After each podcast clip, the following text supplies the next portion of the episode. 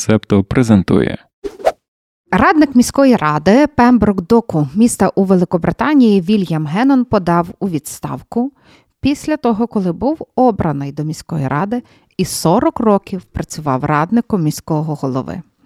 А все тому, що він не зміг ані спростувати, ані підтвердити чутки про те, що він і є художником Бенксі. І з огляду на те, на він вважав, що це занадто сильні репутаційні виклики для міської ради. Чутки змінили політичну кар'єру чоловіка. Всім привіт! З вами Дарина Заржицька, Оксана Дещаківська, подкаст Макіавельки. І сьогодні ми не пліткуємо, але говоримо про плітки та чутки.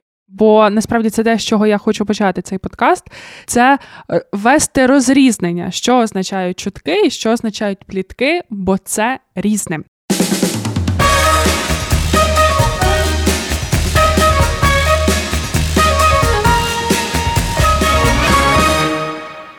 Чутки це неперевірена інформація, правдива вона чи ні, ми не знаємо. Чутка стосується поширення конкретної інформації про когось або щось, що не було перевірено.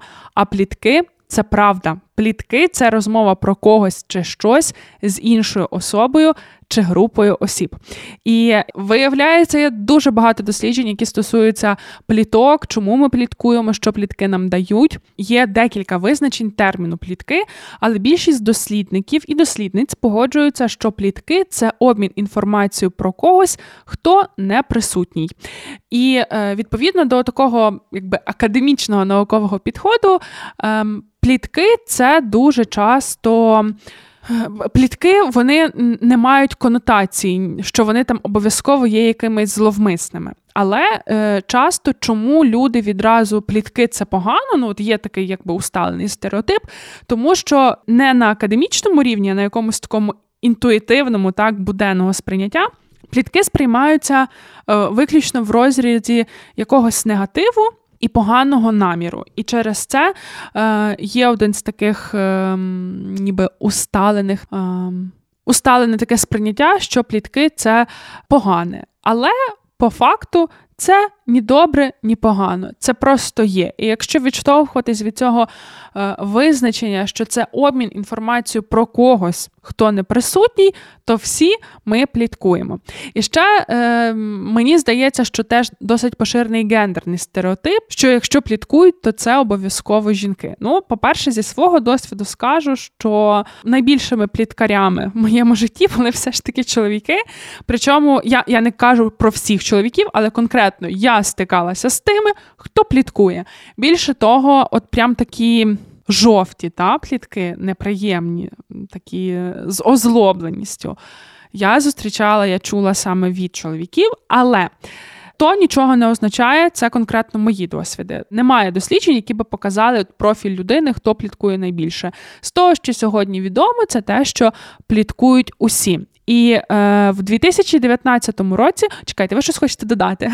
Ну насправді тут є дуже багато цих елементів, тому що є одна з теорій, яка підтверджує, що людство стало людством, і команди утворюються, спільноти утворюються завдяки тому, що є можливість пліткувати. Те, про що і як ви пліткуєте, один з елементів ідентичності, які здобуває людина, і про це є насправді багато теорій, багато. Висновків, і я просто хотіла сказати, що в якийсь момент е, плітки настільки серйозно сприймаються всіма, що вони є одним із елементів корпоративної культури, і їх вибудовують в сучасних управлінських процесах, коли ми говоримо про якісь великі кампанії. Ну, е, власне, я теж читала про цю теорію, що не просто людство сформувалось таким, як воно є завдяки пліткам, а що плітки це був один з факторів, чому людство вижило. Тому що, ну, власне, плітки вони передбачають, що ти комунікуєш з іншою людиною, створюєш, як ви кажете, собі е, спільноту. І, зокрема, плітки мають ще таку важливу функцію як культурного навчання. Коли, е, наприклад, пускається плітка, так, обговорюється людину, яка не знаю, краде. Так, чи обманює в якомусь негативному контексті, і тоді в певної спільноти формується досвід, що обманювати чи там красти це погано. Це те, що в нашій спільноті не толерується. І мені здається, що так починаючи там, наприклад, на якихось етапах розвитку людства це йшло як плітки, а потім це ставало культурною нормою, що обманювати це погано, чи красти це погано, а потім могло ставати навіть нормою закону, так що там крадіжка карається. І я читала про мета-аналіз, який провели в 2019 році. І там досліджували 467 людей. Вони носили на собі датчики, які записували те, що вони говорять. І в межах цього мета-аналізу було зафіксовано, що в середньому на день оці піддослідні суб'єкти так не гарно сказати. Ну, люди, які брали участь в цьому експерименті, в цьому дослідженні, що в середньому вони на плітки витрачали 52 хвилини на день. І три чверті цих пліток були нейтральними. І дослідники потім навіть поділилися, що е, вони були аж настільки нейтральними, що це було нудно слухати. Тобто вони там обговорювали, наприклад, що якась людина дуже багато дивиться фільми. І ну і все, ну типу нічого цікавого. Лише невелика частина проаналізованих розмов, близько 15%, була з негативною конотацією. Тобто це були негативні плітки, але варто також відзначити, що лише 9% це були позитивні плітки. Тобто з плітками, тут як і з будь-якою інформацією, ми так працюємо, що ми більше більше реагуємо на щось негативне. Тут із плітками це треба е, враховувати і більше поширювати чогось позитивного. Але ще так само я читала дослідження про те, як наш організм реагує е, на плітки. І таке дослідження проводилося в 2015 році, і там вчені вони досліджували, як працює мозок. Теж такі висновки вони ну, для мене, мабуть, доволі очікувані, що коли там. Ти щось чуєш добре, що про тебе добре говорять, то в тебе е, з'являється більша активність при фронтальній корі е, мозку. Так само, там, наприклад, якщо людина чує щось позитивне про себе або ну позитивне про себе, то вона щасливіша. А коли вона чує негативні плітки про себе, то вона дратується. Але що цікаво, коли знову хочу сказати, підосліді люди, які брали участь в дослідженні, чули щось негативне чи там скандальне про зірок, то в них так само активовувалися ті центри, які відповідають за щастя і задоволення. І це теж якби ну. Привід задуматися більше про свою е, природу і, знаєте, не, не подавати себе ангелочком. Угу. Ну, Я знаєш, я повернуся до того, що насправді є величезна кількість досліджень про так, як ти під, ну, підтверджує просто твої слова. Про це є плітки, але найбільше, що мене вразило, це те, що навіть є рекомендаційні документи ООН. Як треба працювати з плітками. ООН стикнулося з тим, що плітки мають негативний вплив, е, в тому числі в середовищах торгівлі людьми, запобігання торгівлі людьми і поширення гуманітарної допомоги. Наприклад, е, плітками як інструментом дуже потужно користуються люди, які ну, торговці людьми.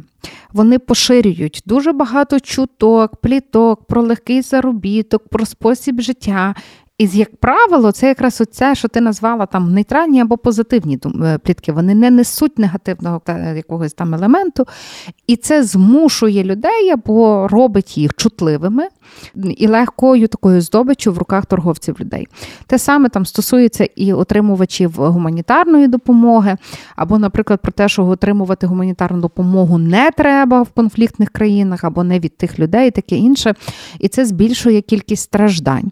ООН має свої рекомендації, і ці рекомендації вони в тому числі про те, що чутки не можна ігнорувати, і кампанії, е, гуманітарні кампанії, які займаються цими, е, працюють у цих сферах, вони мають е, моніторити чутки, збирати чутки і реагувати на чутки. І от цей момент реагувати на чутки він мене найбільше зачепив. Мені дуже хотілося дізнатися, а що ж, ну, типу, як? От що, ну, поширюють люди чутки, і що ти з цим зробиш? І, власне, тут я вернуся до цього радника міського голови, про якого я згадала на початку Пембрук Док, бо він насправді звільнився не просто так. Він перед тим, як звільнитися, намагався довести, що це не він.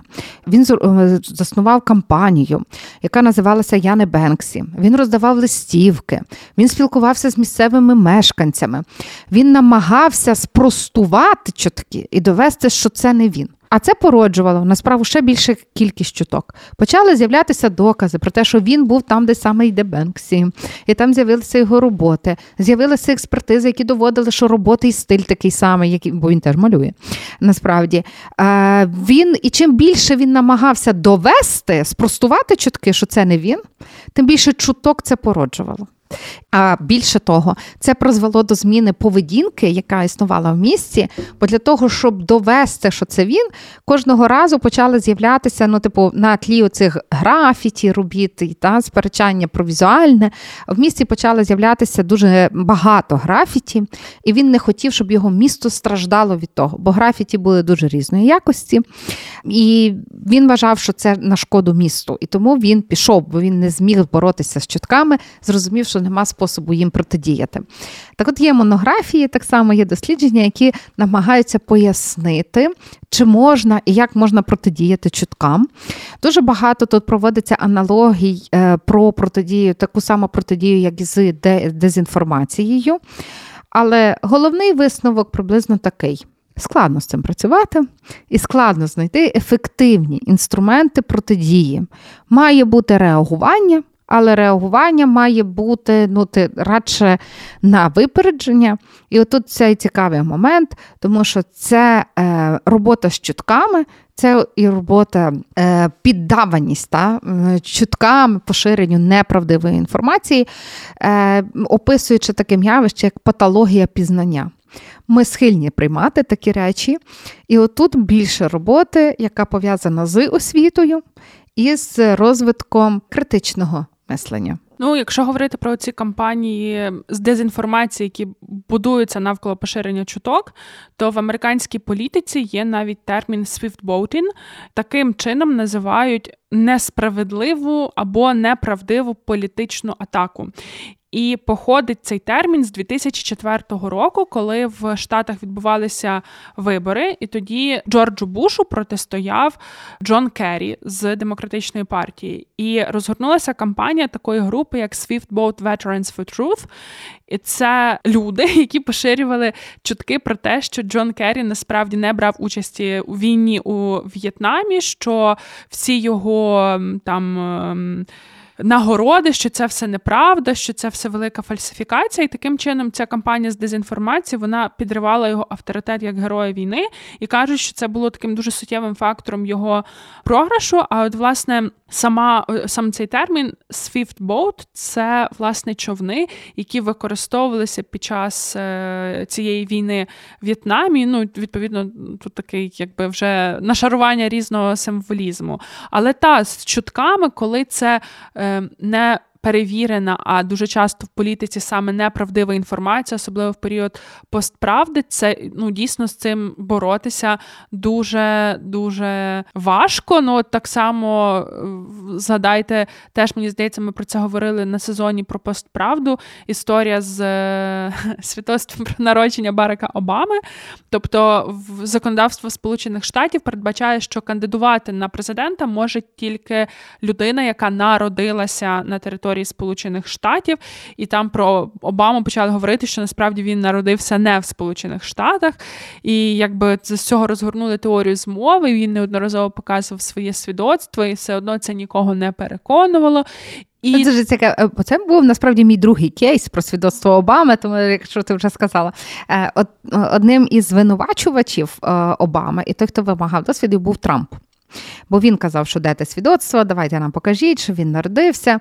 І там було про це ж історія про Гаїті, насправді, яке стало е, війшло до складу Сполучених Штатів Америки трохи пізніше. Та? І там цікаво, тому що знову ж таки це та сама історія, як і про радника міста Великобританії. Обама надав своє свідоцтво. Воно було.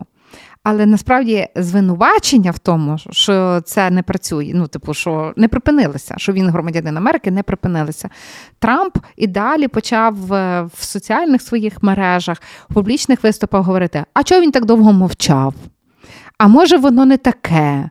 Ці пліткування і ці чутки насправді не припинилися. Ну особливо знаєте, коли там чутка вона перетворюється в теорію змови. змови. З цим угу. дуже важко боротись, того що ми про це говорили. В нас є випуск про теорії змови. Хто не слухали, то послухайте. Але людина, яка вірить в одну теорію змови, вона з дуже великою ймовірністю повірить і в іншу теорію змови, і в людей з цим конспірологічним, точніше, я прослухала книжку Максима Яковлєва про теорії змови, і то правильно буде сказати не конспірологічний е, світогляд, а конспіраційський світогляд.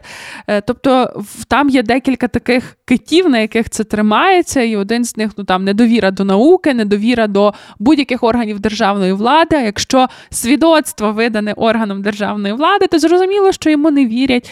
І та це ну така дійсно дуже дуже якби.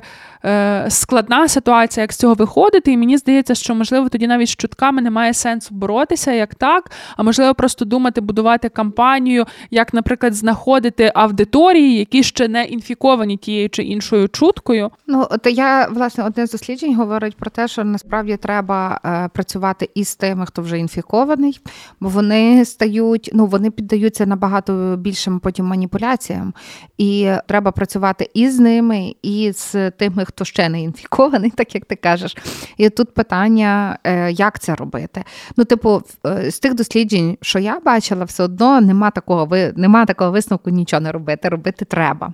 Але який ефективний спосіб шукати, тут отут Але проблема. Мені здається, знаєте, що е, ну тобто, це моя думка, і я не претендую на істину чи на якийсь там експертний висновок, але мені здається, що, наприклад, якщо йдеться про умовно передвиборчу кампанію, коли це стислі терміни, то е, мені важко там придумати чи згадати якісь ефективні протидії, які були таким кампаніям. Мені здається, що якщо говорити про е, оцю протидію дезінформації, то тут дуже потрібно працювати на превенцію і працювати в довготерміновій перспективі, тому що дуже часто виліковування від цього конспіраційського світогляду воно ну полягає в розвитку критичного мислення. Ну, власне, це про освіту, про свідомість, про вміння працювати з фактами.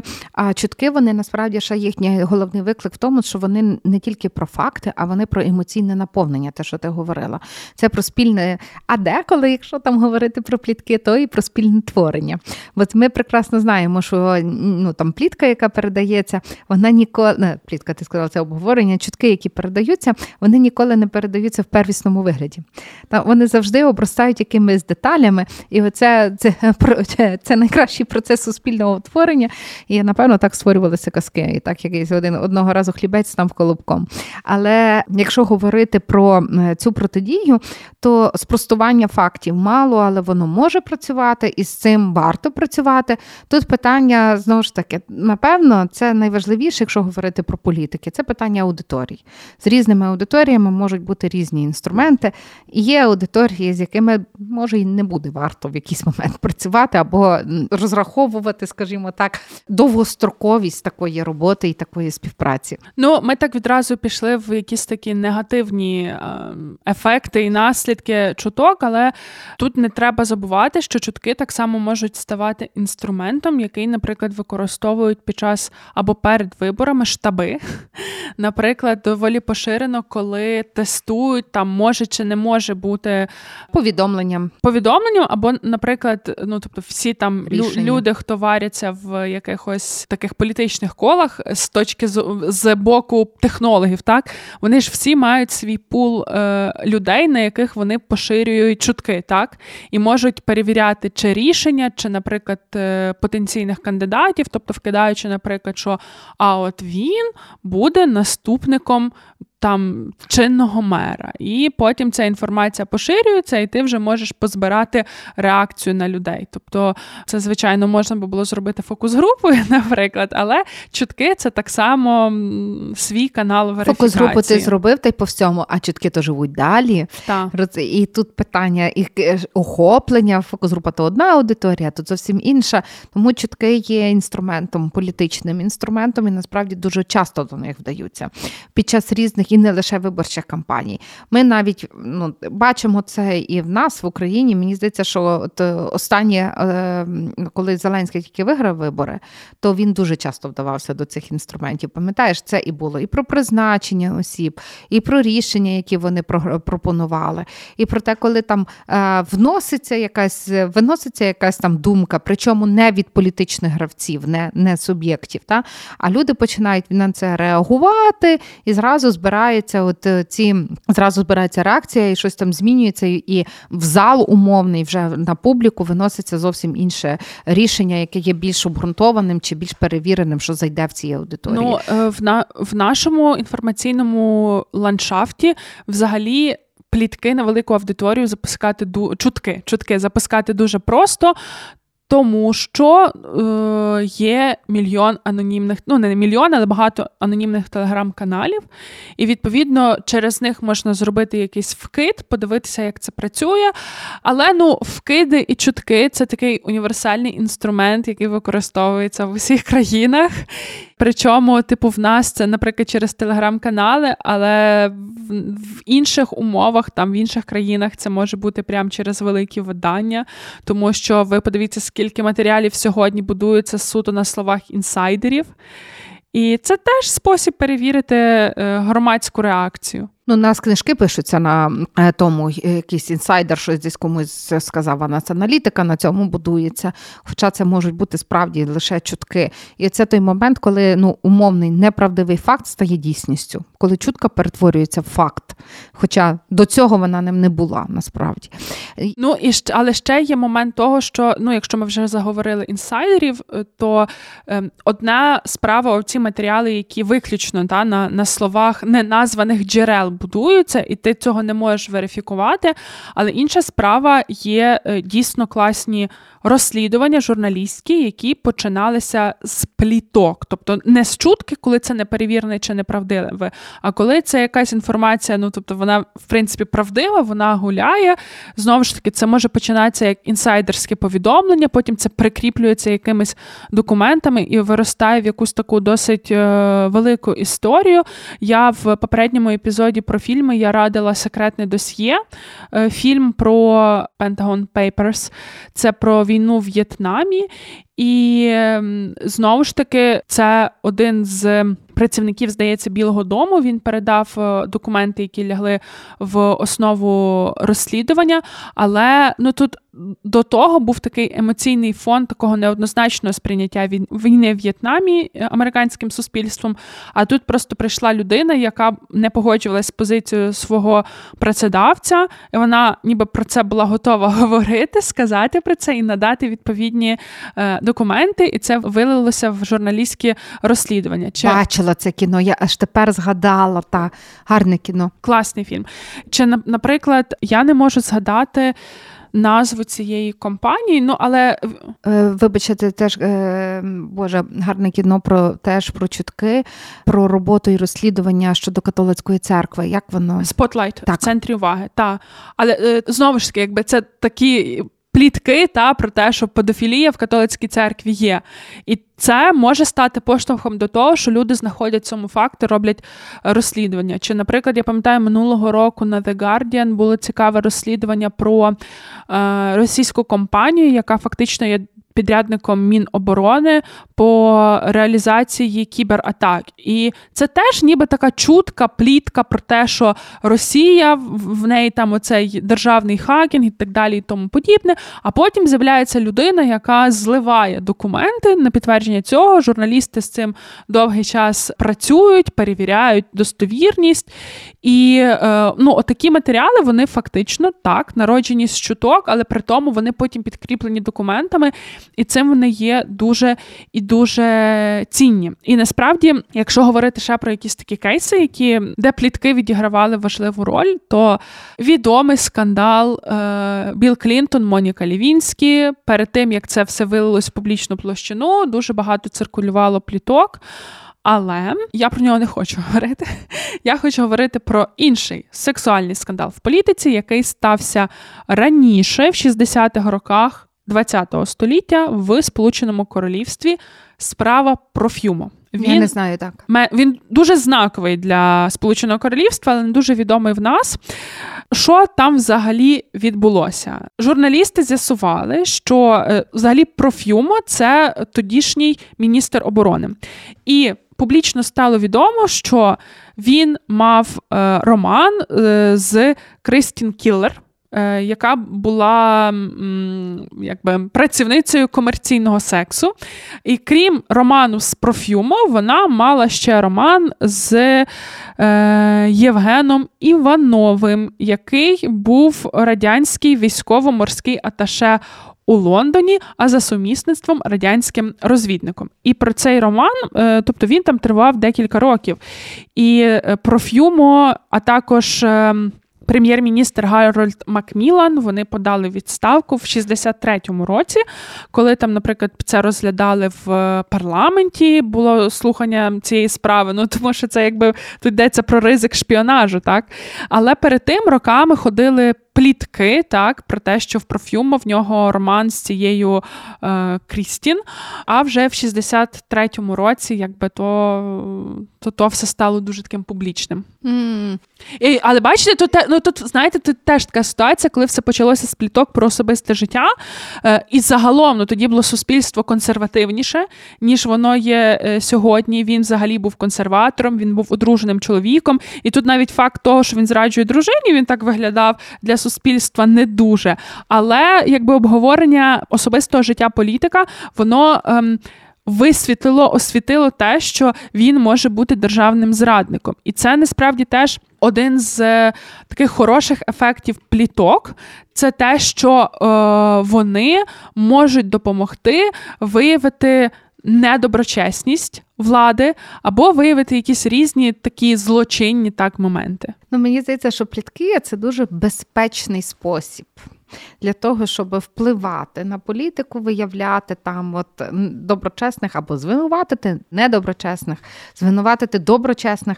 Насправді дуже важко виявити, хто стоїть за плітками. Ну, от плютка, вона якось так народилася та й пішла, знаєш, і вже ти не знайдеш умовного авторства, суб'єкта відповідальності, тому плітки це безпечний спосіб впливати на політику. Так, хтось там потім говорить про них, і хтось бере на себе відповідальність говорити про це вголос, але не факт, що це говорить автор.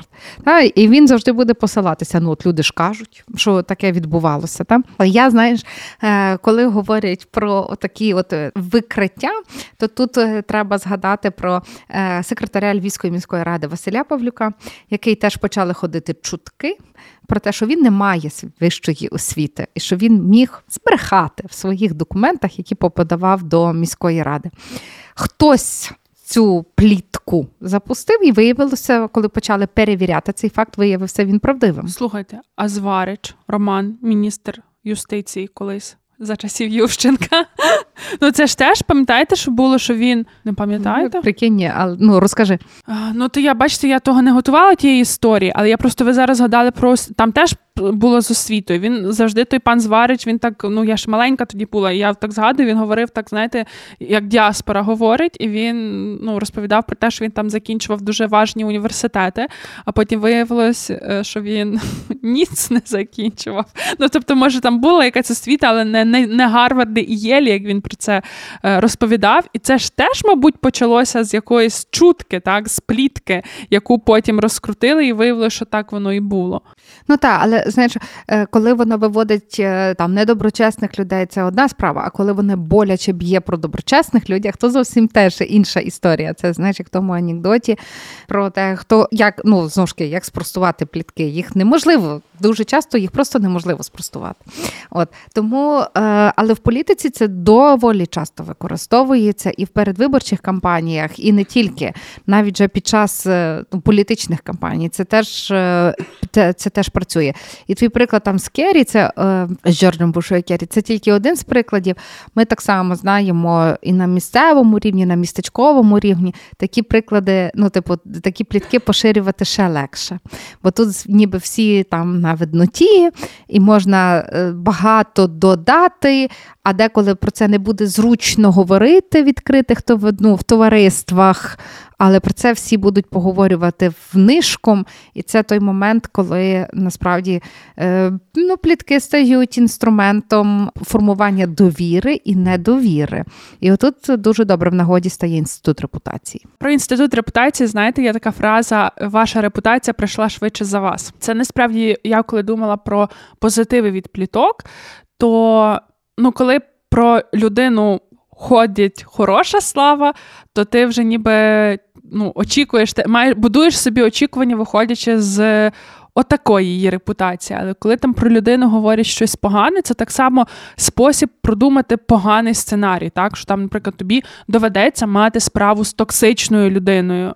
Та, і це от один з найменш досліджених е, ефектів від пліток. Це оцей умовний такий сценарний підхід, е, як плітки е, визначають поведінку, як вони нам дозволяють прогнозувати або якусь діяльність, або змінювати свої підходи чи ставлення до тої чи іншої людини.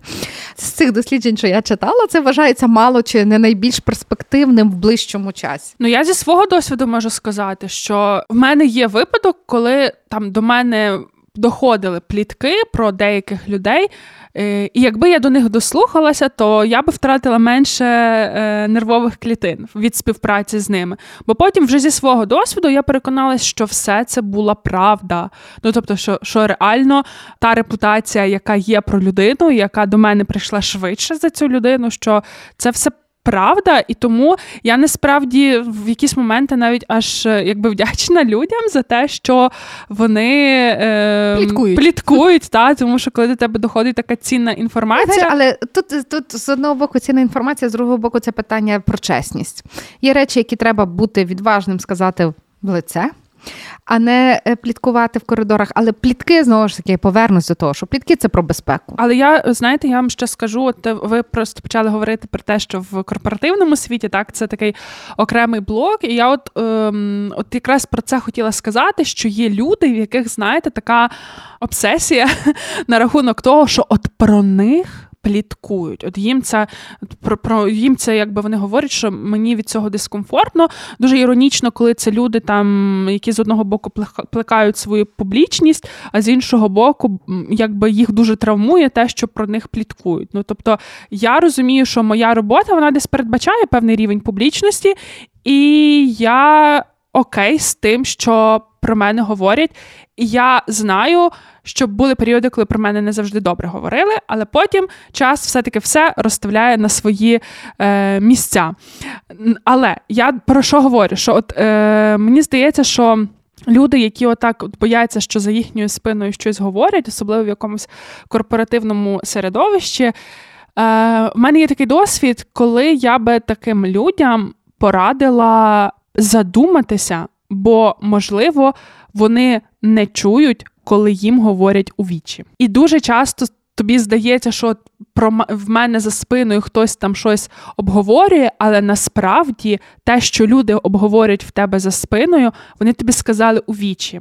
І тут же питання, якби до самої людини: а чому ти не чуєш того, що тобі говорять? Я з такою ситуацією е, стикалася не раз, і тут теж, е, знаєте, якби роблять поганими чомусь людей, які пліткують.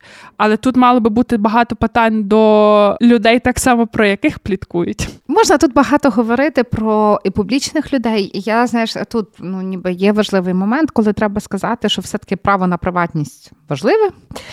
І для публічних людей, в тому числі, одна справа, коли і ми знаємо з принцесою Діаною погано коли в твою приватність і занадто багато пліток і шукають їм підтверджень. Та це може закінчитися не дуже добре. Брітні Спірс, е, згадайте, так. яка я дивилася недавно фотографії, як її з дитиною переслідували папараці, як вона забігала в якийсь там, по-моєму, магазин чи салон, е, просячи укриття для себе в цей момент. І ну, це це ненормально. Я коли говорю про такі плітки, я, я взагалі дуже не люблю того, що стосується якраз особистого я про то стараюсь сама не пліткувати. Типу, давайте я не буду робити себе ангела, тобто всяке трапляється. Тобто тут для мене є дві великі різниці, коли обговорювати якісь вчинки чи поведінку людини, і коли там залізати її в ліжко, це зовсім зовсім різні речі. І я вам скажу, що мені що ще мені дуже не подобається, це коли я чую інформацію, яку я не хочу чути, яку мені не треба чути. І в мене неодноразово це відбувалося, і це стосувалося якраз саме якихось особистих аспектів. І причому, от е, я готувалася коли до цього подкасту, я прям позгадувала ці кейси, як це все було, і наскільки люди безвідповідальні до приватності інших. Дуже мене от зачіпаю, коли я отримую інформацію, яку я не хочу знати. Ну, то багато свідчить і то про тих людей. Е, Я хочу тут сказати ще один дуже вагомий, якщо можна такий сказати, кейс про плітки і про чутки, який зараз є для української спільноти це е, чутки про те, що в нас є конфлікт між військовим і політичним керівництвом. Це теж такий момент, який дуже важливий для збереження національної єдності, для збереження єдності на ну, товариства міжнародного, яке нас підтримує у цій історії. І отож, поширення цих чуток і неспростування цих чуток, воно і зрештою там Мар'я Мар'яна Безугла та подала е, на заяву на вихід з фракції. Е, та воно має конкретні політичні наслідки. Але ми бачимо, що ані спростовувати ці чутки ніхто не збирається. Ані ну, казати, що є якісь факти, про що тривають внутрішні дискусії. Про це теж ніхто не говорить. Ну мені І... ця ситуація, я чесно кажучи, е, я тут жодну з сторін цієї ситуації не розумію. Мені здається, що це настільки деструктивний вплив ці чутки чинять на суспільство, і насправді напругу ви можете зняти одним селфі. І якщо ви згадаєте, навесні 22-го року так і робили. Тобто, це, це, це дуже просто, і це мені здається, що це було би таке полегшення для багатьох людей. А от в мене є ну, завжди виникає питання, чому так? Я не впевнена, що знову ж таки, коли би зняли селфі, чи не було би питань, чого так довго, як зі свідоцтвом Обами, значить, щось там було, значить, відкупився і не почути, чи там один другий, та? чи не почалися б нові чутки з цього приводу. Але чому так? А може, це і є спосіб тримати таке, ну, грубо кажучи, мати відкрите джерело напруги ну, і не давати можливості проявлятися їй в інший спосіб. Або, можливо, це навпаки навпаки, навіть знаєте, типу для для партнерів, е, можливо, вони хочуть бачити, що тут якби є, е, не знаю. Ну, як мінімум, є дискусія. Дискусія, та, а не а не все якби в в, в одному. Ну, я би хотіла бачити селфі, але то якби моє. Бо я знаєте, я про то задумувалася, то насправді не не про. Ні, це теж про плітки насправді. Почався новий етап е, війни в Газі в жовтні цього року. Якщо ви пам'ятаєте, це почалося там Зеленський. Він десь був в тому в міжнародному якомусь візиті, і він тоді сказав, що там, маючи досвід вторгнення Росії в Україну, що дуже важливо їхати туди, висловлювати безпосередньо свою підтримку і е, закидали чутки про те, що він готується їхати. Він готується з візитом їхати в Ізраїль. Потім з'являлася інформація, що йому не затвердили візит е, з ізраїльського боку. Потім заявою виступали наші МЗС про те, що а ми не подавали заявку на візит, тобто що це все не мало е, сенсу. Потім за деякий час з'явилася інформація, що він знову планує візит, і ця інформація вже з'являлася з мені здається з ізраїльського боку. І з'явилося це все в момент, коли на Ізраїлі було дуже багато критики через їхні ймовірні воєнні злочини на території Гази. І тут, знаєте, от в той момент, коли от з'явився оцей другий раунд чуток. Е, я, як громадянка України, а президент України він і від мого імені е, діє, так я не хотіла того візиту. Ну тобто я не хотіла того візиту. Мені здавалося, що це супер неправильно, бо. Якщо говорити про війну е, нашу, то ми тут герой, ми тут сторона добра, і тут якби все зрозуміло, на нас напали. Ізраїльсько-палестинський конфлікт це така тривала довга історія. Для мене зрозуміло, що Хамас терористи, але для мене так само і зрозуміло, що Ізраїль дуже часто поводиться як держава мразь. І е, відповідно, от в такій неоднозначній ситуації мені здавалося, що е, ну знову ж таки це були чутки, але мені здавалося, що ну, ніби це було би так вигідно для ізраїльського боку, що для них приїхав представник країни, яка на стороні добра, так який є символом цього такої справедливої боротьби. Це про чутки. А тут офтоп, який я хотіла сказати, який може так само має місце в ситуації з конфліктом між Залужним і Зеленським. Що я, ніби як людина, як громадянка, я би не хотіла, щоб він туди їхав. Але як людина, як громадянка, я всього не знаю, чого знає він. І можливо, це, наприклад, його візит міг бути вимогою наших партнерів Сполучених Штатів Америки, тому що Ізраїль це тривалий їхній е, союзник, і вони якби ну дуже довго е, підтримують Ізраїль, і, можливо, це була якась там ну, аля ну, неформальна вимога та, до до нього, як до до, до Зеленського, як до президента України. І відповідно, отут я, не маючи всієї інформації, я не знаю, бо, можливо, насправді в моїх інтересах більше, щоб він таки поїхав. В Ізраїль з візитом, ніж не поїхав. І можливо, і так само з цим конфліктом, що ми не знаємо всіх розкладів, і Можливо, дійсно вигідно підживлювати оцю напругу, і тому не треба робити ніяких селфі, як би нам того не хотілося. Ну тут бачиш, це питання, яке ми кажемо, чому з'являються в тому числі чітки від браку інформації. Коли ми щось не можемо пояснити, ми знаходимо собі якесь чітке пояснення, ймовірне пояснення, яке стає, ну, типу, висловши, ви навіть не не, не прагнучи бути автором чуток, коли ти його висловив, воно вже стало чуткою. Пішло і пішло. Та? І оце той момент, коли коли все-таки треба більше, напевно, пояснювати. Але в кризових суспільствах, в військовому, під час воєнних дій, напевно, не все треба пояснювати, не на все є час пояснювати, не все треба знати. І якийсь час, але це не означає, що не, не будуть народжуватися чутки. Так, а от ви користуєтесь так чутками як інструментом? Так, я теж. Ну а що робити? Ну я теж і Але я... це ж питання не просто користуватися чутками як інструментом. Це питання, що там зумисне, я не колекціоную чуток. Але якщо вони там якісь до мене приходять, ясно, що вони приходять, то е, є є питання от того, що ти далі з тим робиш. Ну, в мене Передаєш, не передаєш, критично оцінюєш, шукаєш факти. Зрештою, можна говорити з людьми е, і казати: давай є от таке, така інформація, що можеш тут сказати. Коли там чутки приходять до мене, так коли я стою цим збірником чуток, то я досить часто приймаю рішення, що на на мені воно зупиниться. Ну, тобто, зрозуміло, що на мені воно не зупиниться, бо їх поширили ще по інших. Але, наприклад, е, от, знову ж таки, про чутки і про плітки. Один з виявів це завтра в такій-то годині всю Україну будуть обстрілювати. Сказав мій знайомий тесть генерал. І на початку, особливо вторгнення, весна 22-го року, і я от прям пам'ятаю, мені е, знайома скидає повідомлення від якогось там свого знайомого. І це все було, по-моєму, перед 9 травня. Це така була особлива істерія. І я просто так це прочитала її повідомлення. Воно ще було так написано, що наганяє жах на тебе.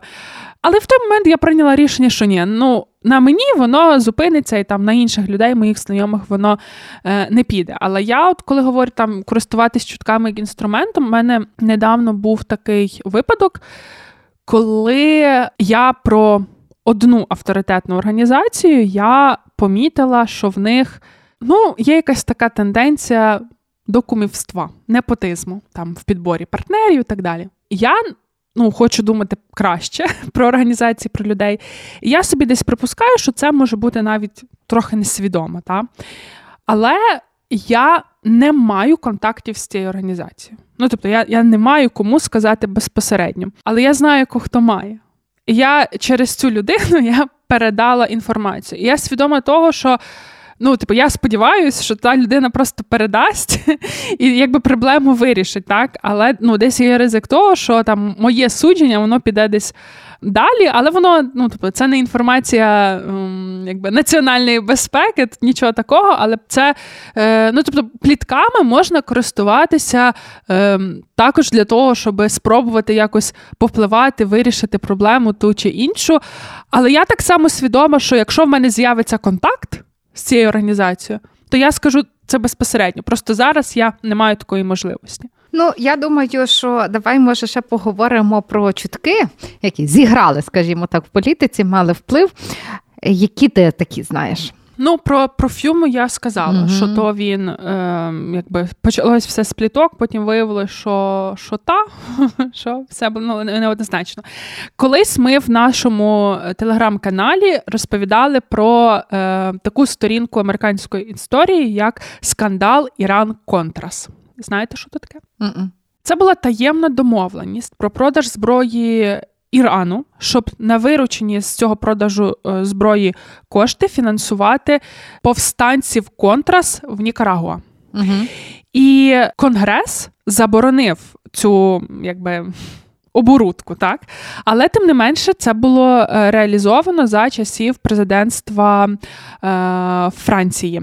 Все почалося з пліток. Ну тобто, це теж були говорили на рівні пліток, що от, е, ніби конгрес заборонив, але зброю продають, за ці гроші фінансують контрас, і врешті е, ну, все вилилось в те, плітки призвели до того, що скандал цей став публічний і е, призвело до декількох офіційних розслідувань. Потім навіть були винесені е, в декілька вироків е, по цій справі. Ну але знову ж таки, це на підтвердження тієї тези, що плітки можуть допомогти викрити злочин зробити його публічним, і ніби все починається з плітки, в яку може і важко повірити. Ну бо ж як? Ну є ж заборона конгресу. Так? Я ще собі згадала дуже те в цьому сенсі історію, яка була в королівському палаці Великобританії, коли теж з'явилися чутки, що в середовищі королеви є шпіон. А то в, в короні, то, по-моєму, серія про то була. Так, так, та, в серіалі. Але це теж ніби історія, яка була підтверджена на основі е, фактів, і от з чуток, коли починається ця історія. І то, до речі, дуже така сенситивність британського суспільства була до шпигунів, до шпіонажу. І якраз після цієї справи про Ф'юмо, так, того, що ну, типу, міністр оборони спить з жінкою, яка спить з радянським розвідником. Ну, Це ж це дуже дуже е, така подія, яка не може пройти безслідно, ти тоді починаєш підозрювати дуже дуже багатьох інших в подібному. Так що. Да. Так само дуже мені здається, я знаєш, знову ж таки вернуся до українських е, реалій. Е, дуже потужними і впливовими були чутки про велику коаліцію у 2007 здається, році, 2006-2007 роки, про те, що партія Батьківщина могла об'єднатися з партією регіонів. Тоді це отримало навіть таку назву Ширка, як широка коаліція. І е, тому, що дехто з політиків говорив коаліція. Вона і зараз так говорить: коаліція, Колумбія, зубажіння. Е, от і але ці чутки насправді їх поширення вони запобігли цьому негативному сценарію, бо вони теж е, показали настрій суспільний, який не готовий прийняти цей виклик. Е, я все ж зупиняюся на тому, що про які би ми чутки і плітки не говорили, це дуже природній людський процес. Головне, щоб вони не переростали в дезінформацію, не ставали фейками, а залишалися оцим елементом спільного творення навчання, е, про яке ти згадувала, і е, можливістю планувати свою. Поведінку. Напевно, їх ще будуть достатньо довго і багато вивчати, а ми одні з тих, хто буде давати цьому підґрунтя. Ви вже хочете прощатися, але я ще просто хотіла зазначити, що плітки могли впливати не лише на внутрішню ситуацію, але взагалі на відносини між державами. Того, що згадайте Wikileaks, де було злито дуже багато дипломатичних переписок, і де дипломати обговорюють насправді ну, такі персональні характеристики і вчинки людини, і це призводило потім ну, до напруженостей, так, того, що десь там це здавалося, що якесь те чи інше судження не до кінця обґрунтоване, або що ті чи інші речі не мають бути в цих дипломатичних е, запротокольованих переписках. Ну і на закінчення я згадувала про Pentagon Papers фільм е, Таємне досьє. чи секретне досьє, але так само то американська історія, а то, що є ближче до нас британська історія, ближче і по географії, і по хронології. 2002 рік. Меморандум про Даунінг Стріт. Який рік? 2002. Це угу. перед війною в Іраку в Сполученому Королівстві. Такий з'явився меморандум. Такий меморандум, де було е, це протокол зустрічі офіційних осіб британського уряду. Який свідчить про те, що американці готувалися маніпулювати розвідувальними даними для того, щоб вторгнутися в Ірак? Саме цей документ він якби підживив е, плітки які вже циркулювали до того в британському суспільстві та й в американському щодо справжніх е, мотивів війни, і підняв питання про того, наскільки чесний був процес прийняття рішень. І є фільм з Кірою Найтлі. Е, я забула, як його звати, здається, перекладачка. Це фільм, по-моєму, 2019 року на реальних подіях про перекладачку, яка працювала на Мі 6 знала перську мову, і е, до неї теж потрапив, по-моєму, це якраз про цей документ йдеться. Тобто, це точно йдеться про події початку е, вторгнення в Ірак. Дуже такий е, цікавий фільм, який піднімає так само багато питань е, про про, про не знаю, права і обов'язки громадянина, про роль держави, про обґрунтування військової агресії, про те, як для цього використовували ООН, так і там теж були різні маніпуляції, тому що оця власне зустріч цього британського уряду, яка була в цьому меморандумі запротокольована, вона е, була до того, як Радбез ООН прийняв резолюцію, яка дозволила вторгнення в Ірак. І оця перекладачка, вона якби ну, злила інформацію, злила документ, який показував, що ну, не не все так чесно. так. То цікаво, то цікаво, тому що це так само трохи суголосно з нашим контекстом, тому що в нас так само ведеться робота для того, аби притягнути Росію до відповідальності за її агресію.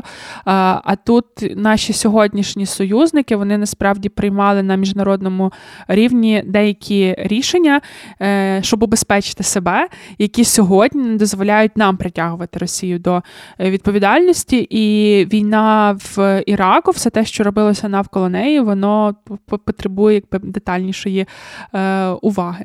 Ох, ці чітки та факти, але висновок в нас, мені здається, один. Все одно треба кожне, що ти знаєш, треба перевіряти. Що е, це як з, з плітками, як з емоціями. Треба розуміти, чи ти хочеш, щоб вона зупинилася, чи стати одним із елементів, який поширює щось добре чи погане. Треба вміти зупинятися. І найважливіше це те, що все одно ми плікувати не перестанемо. З вами були Оксана Дещаківська, Дарина Заржицька, подкаст Макіавельки. Слухайте нас на всіх платформах, де є подкасти. Діліться своїми враженнями, тегайте Септомедіа в сторіс, ставайте частиною спільноти Септо. Па-па!